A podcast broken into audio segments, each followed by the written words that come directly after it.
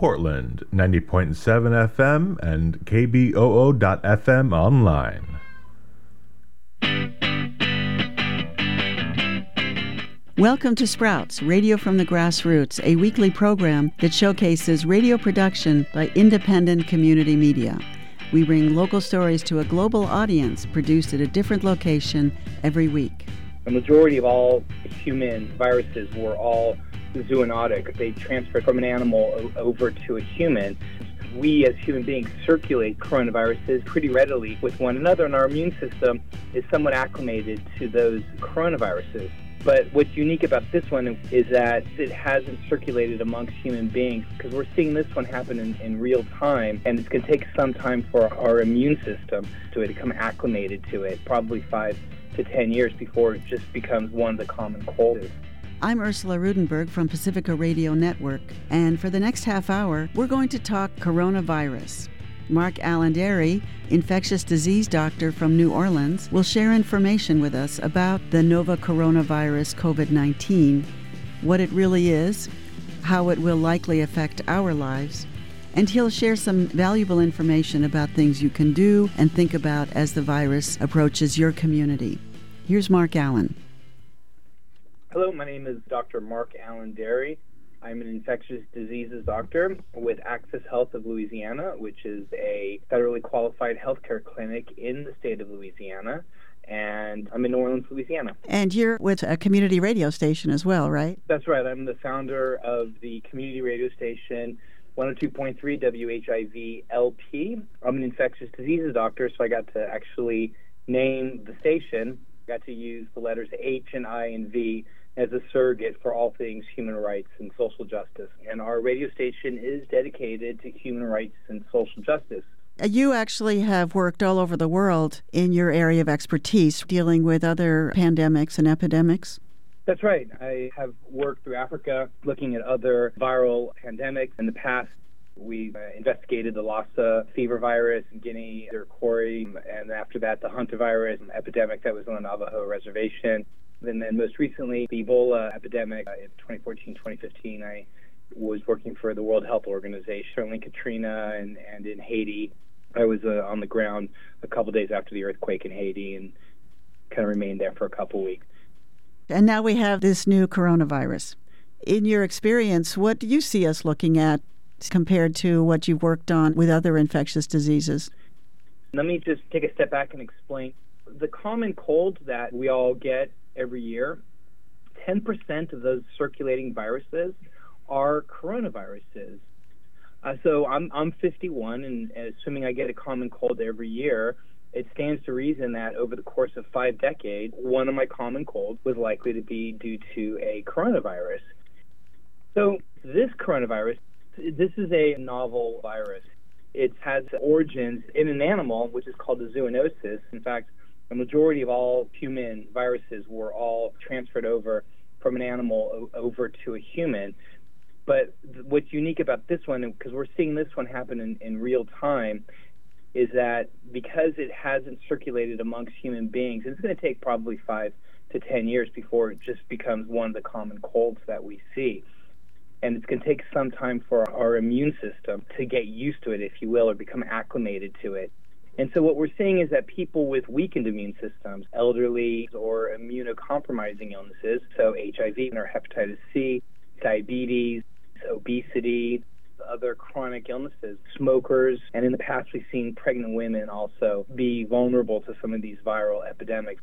So what we're seeing here is a very, very, very transmissible virus for it. You know, we don't know what this one is, is looking like. And fortunately, when a virus is very infectious, it moves from person to person pretty easy. It tends to be less virulent. In other words, it tends to be less dangerous. Viruses that are more dangerous, fortunately, tend to be less transmissible. And so that's what we're seeing here with this virus is we're seeing a very, very, very contagious virus. It, it moves amongst people very, very readily. However, it has a very low mortality rate.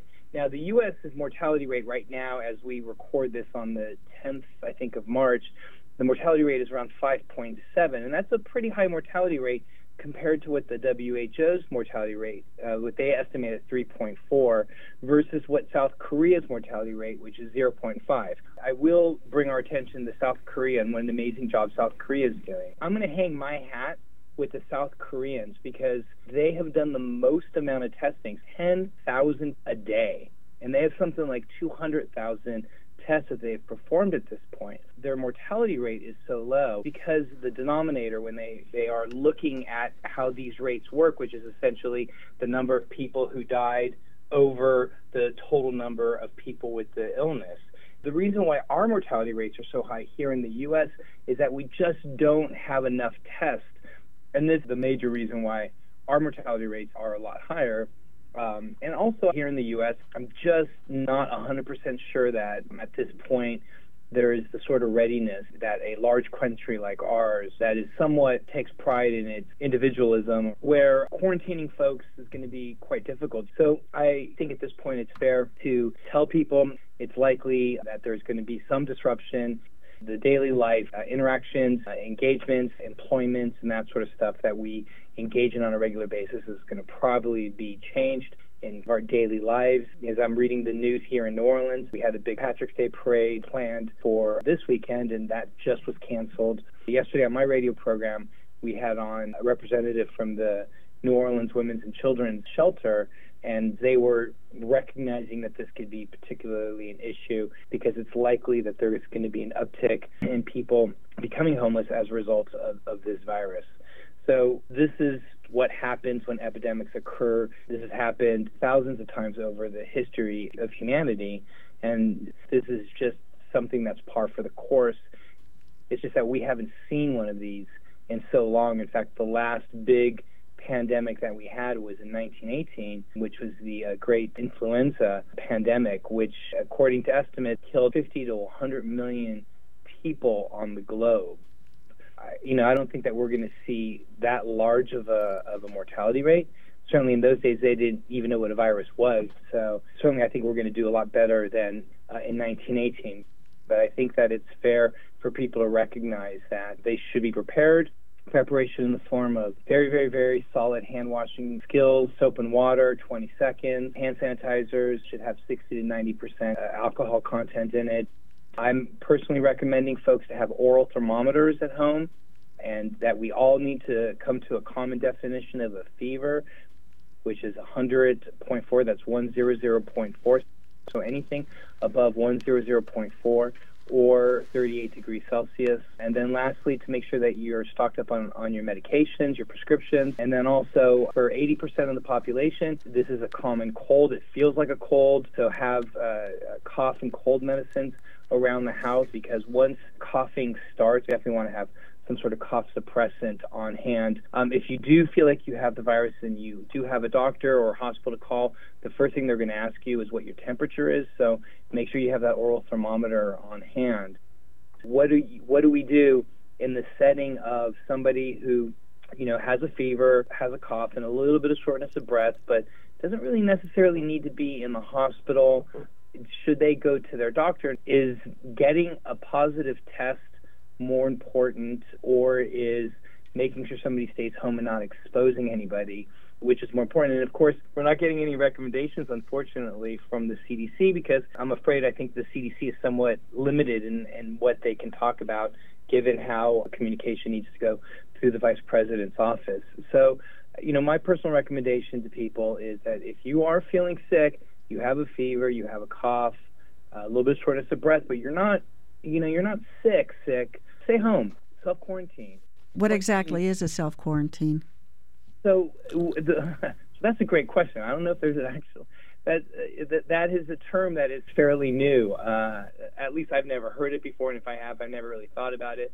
But that just basically means you're voluntarily staying at home, essentially for 14 days, with very limited contact with anybody. You know, when I came back home from being in Sierra Leone, I was in quarantine for 21 days, and, and I was having the state health department coming on checking on me. They had to visually look at me twice a day, and they were taking my temperature twice a day to make sure that I didn't have, uh, uh, I wasn't coming home with Ebola.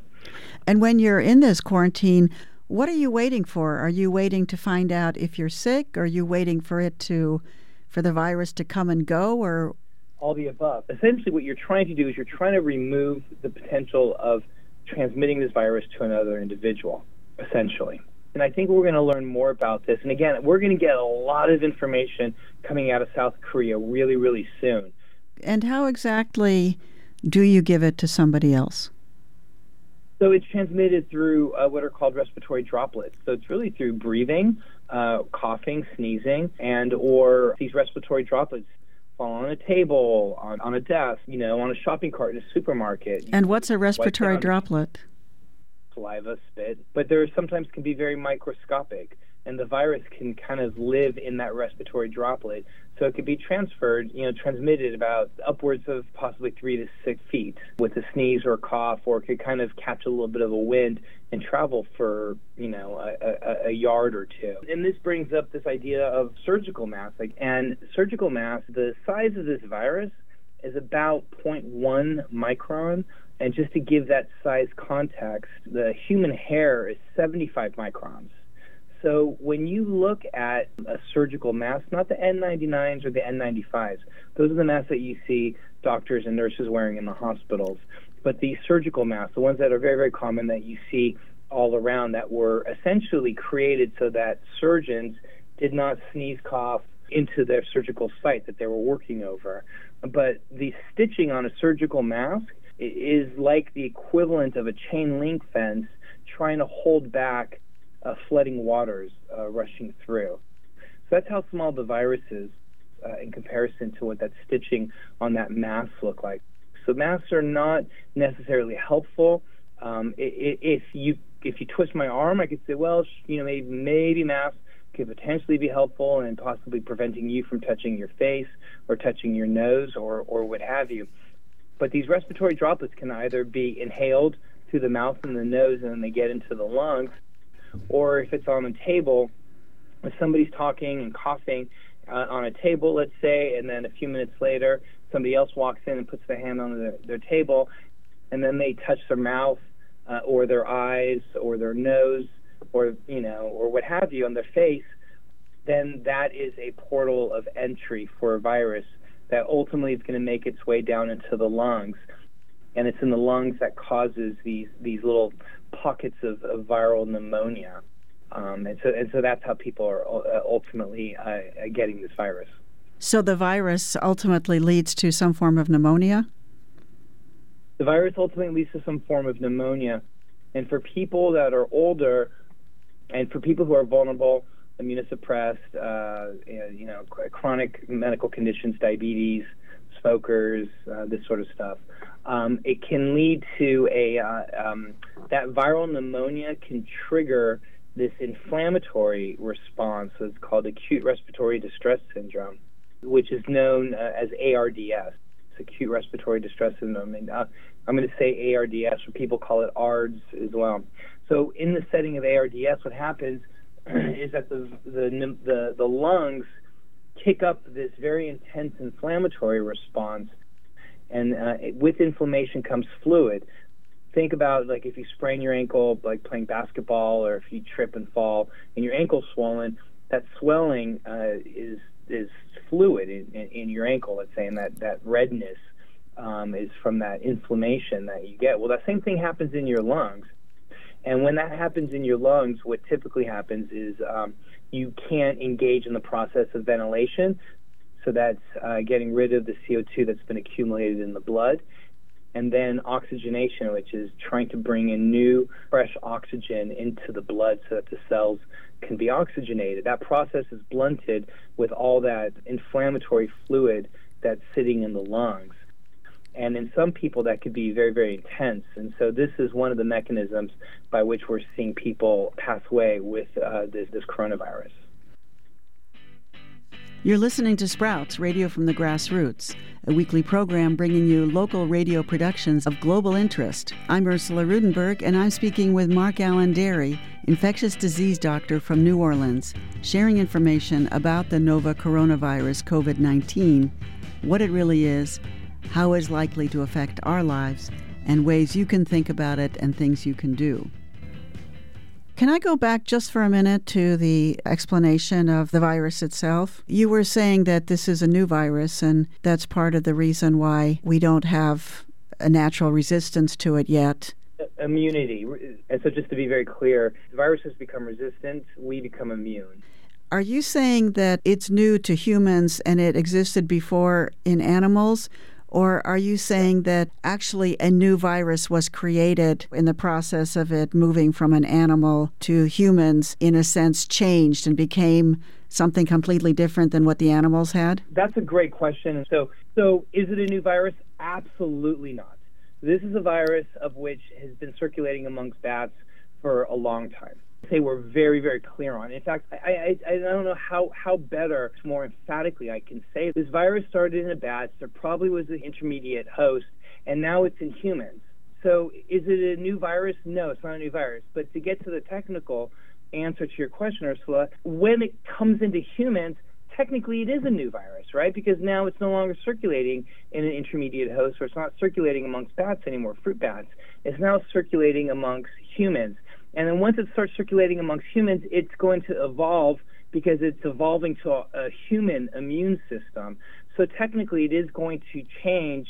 It's still going to be a coronavirus, but technically speaking, it becomes a new virus just because it has a new host. The virus, because it is adapting like that, it seems like it's a living entity because it's, it's changing. Do you see the virus as something that's alive, or is it something that eh, eh, has a different definition? That, again, is another excellent question. The viruses are not necessarily alive by the way biologists define life, right? So, in that you have an organism, it takes in some entity for energy, and then it processes it, and then it expels it in one way or another, and then it has some sort of reproductive capabilities. Viruses don't do that at all. Viruses exist. They get into the human genome. They take over the human genome's DNA processing and cellular machinery to create new parts for itself and it replicates itself like a machine. You would grab a part here, a part here, a part here, and the virus is able to do that, and then it gets kicked out of that cell and goes and infects another cell. So it's not really something that we refer to as life like you would refer to a human being or a single cell organism or a fungus. So it's hard to answer that question. So what they were able to do was a lot of really fascinating technology that is going to get us to vaccines very, very soon something to watch out for when the president was making these comments that vaccines would be ready in about three months or so. What he was mistaking was that while, yes, they were able to generate a vaccine, or what they're doing is they're able to generate a vaccine by essentially figuring out where the antigens, the, the parts of the virus that are going to trigger the immune system. So they'll probably get that done in about three months or so. And they're right. I mean, some of these new technologies are able to even do it even sooner through these really amazing new techniques that are being generated uh, as we speak. The problem is, is that you have to test these vaccines for safety.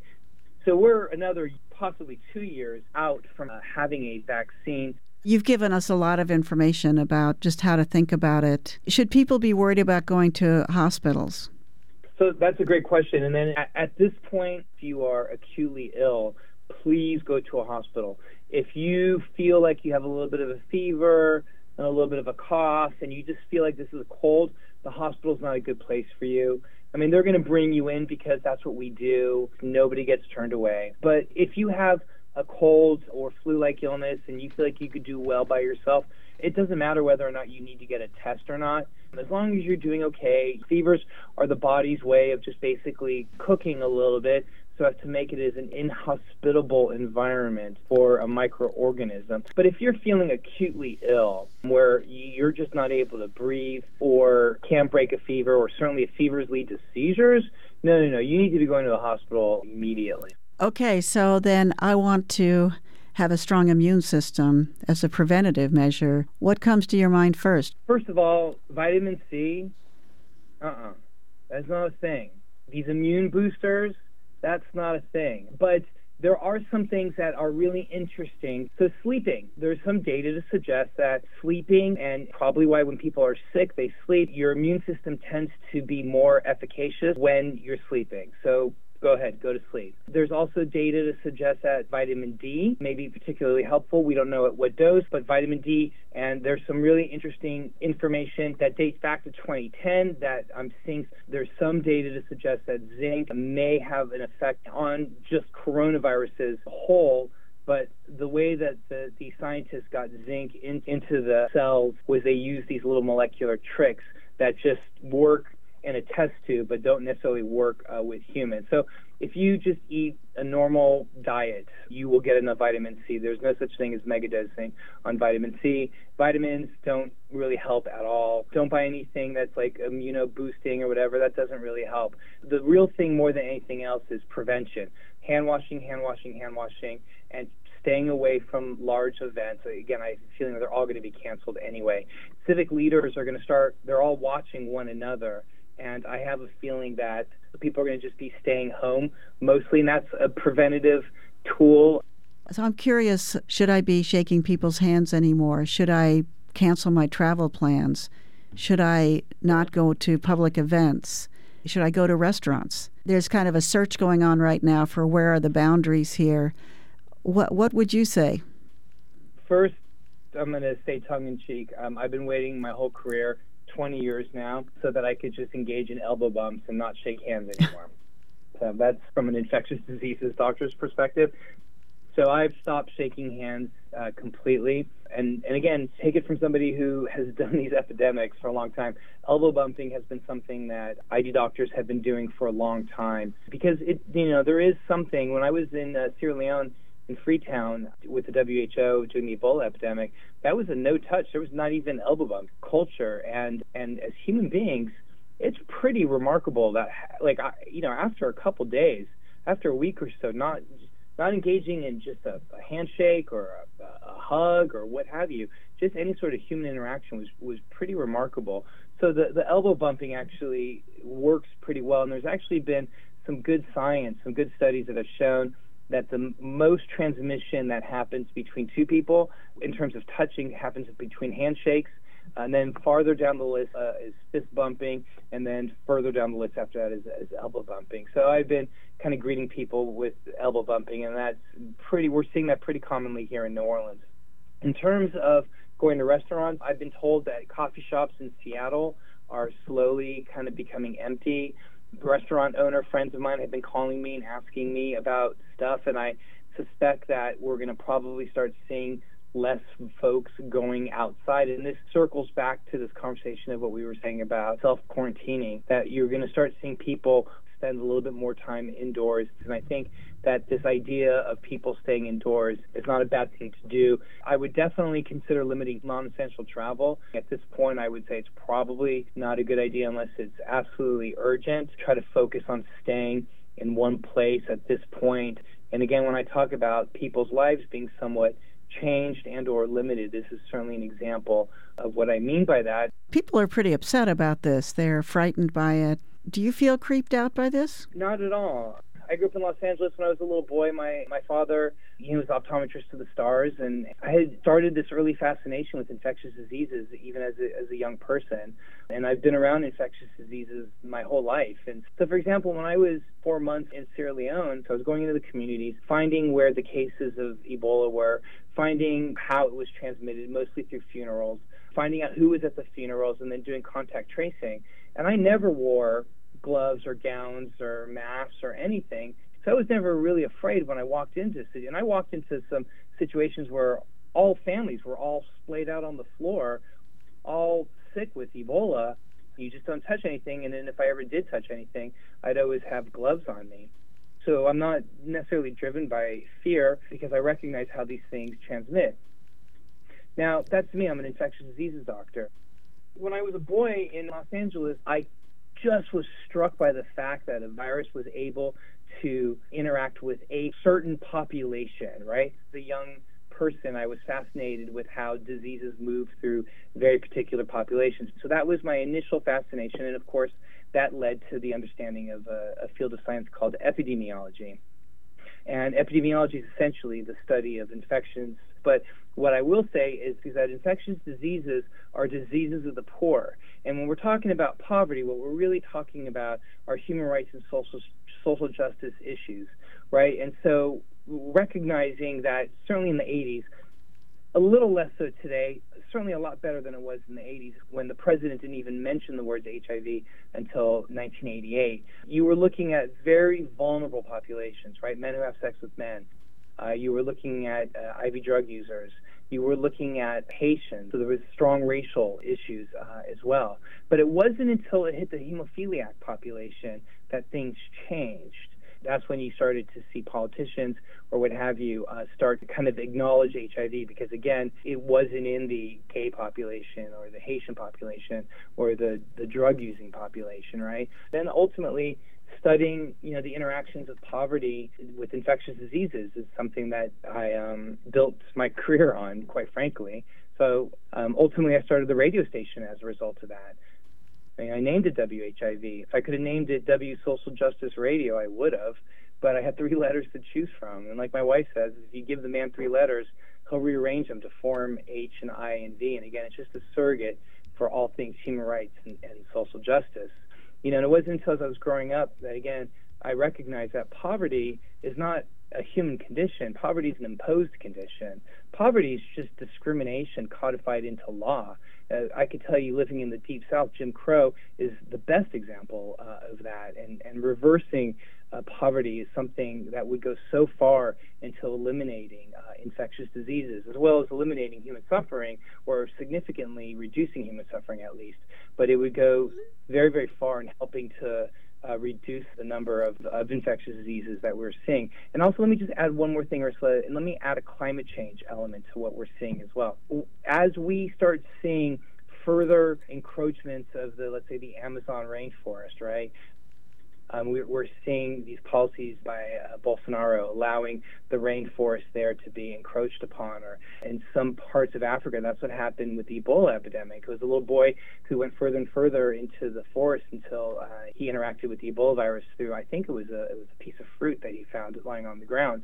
As more and more humans are encroaching upon these ecological niches, these these uh, areas where animals have never really interacted with humans before, we're going to start to see more of these viral transmission, or as these vectors of illnesses, mosquitoes, ticks, this sort of stuff, as it starts getting warmer, you're going to start to see some of these illnesses that live in the southern hemisphere, isolated, or they're unique to the southern hemisphere. As it starts to warm, I think that with climate change, we're going to start seeing some of these new infectious diseases we haven't seen here in the U.S., and I think that we're going to probably start seeing more of them as well. Thank you so much, Mark Alain. You, I'm sure a lot of people want your time right now. Is there a website that you would recommend for good information two websites that I would recommend are the CDC and the WHO. And then the state health department that you live in. Please go to their website as well. It is a wealth of information on there. Mm-hmm. Thank you. That's it for Sprouts. We've been listening to information shared with us by Mark Alain Dery, infectious disease doctor from New Orleans. Dr. Dery is also the founder and station manager of WHIVLP Radio in New Orleans. Sprouts is a weekly program produced in collaboration with community radio stations and independent producers around the world. The Sprouts theme music is Torpedoes on Tuesday by Poison Control Center. The program is coordinated and distributed by Pacifica Radio Network. Many thanks to Brian David at Satellite Operation. If you or someone at your station has a radio production that you would like to showcase globally on Sprouts, contact our air traffic controller Ursula Ruedenberg at ursula at pacifica.org. That's me. I'm Ursula Ruedenberg at Pacifica Radio Network, wishing you good health. Thank you for listening and see you again next week on Sprouts.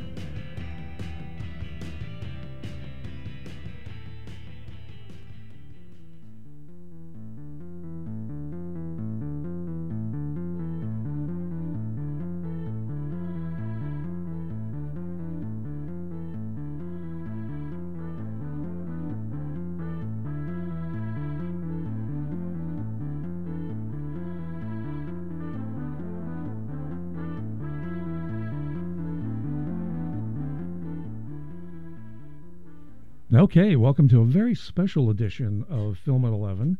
I'm DK Holm, the host, and uh, I'm here with uh, Mona, who is uh, uh, going to help us interview Blitz Bazawule. uh, filmmaker and musician, and whose film, uh, Burial of uh, Kojo, The Burial of Kojo, is l- kicking off the Cascade African Film Festival. Did I? I don't think I. Af- Close, Close. close. the African, the Cascade Cascade, Festival. Festival of African Film. That's right. So, um, uh, and you are originally from Ghana. Yep. Uh, when did you move to the United States? When I moved after high school. After high school. Yeah. Okay. And, uh, It- it's it- been a while. Is it uh, a multilingual uh, country? In other words, when you were a kid, were you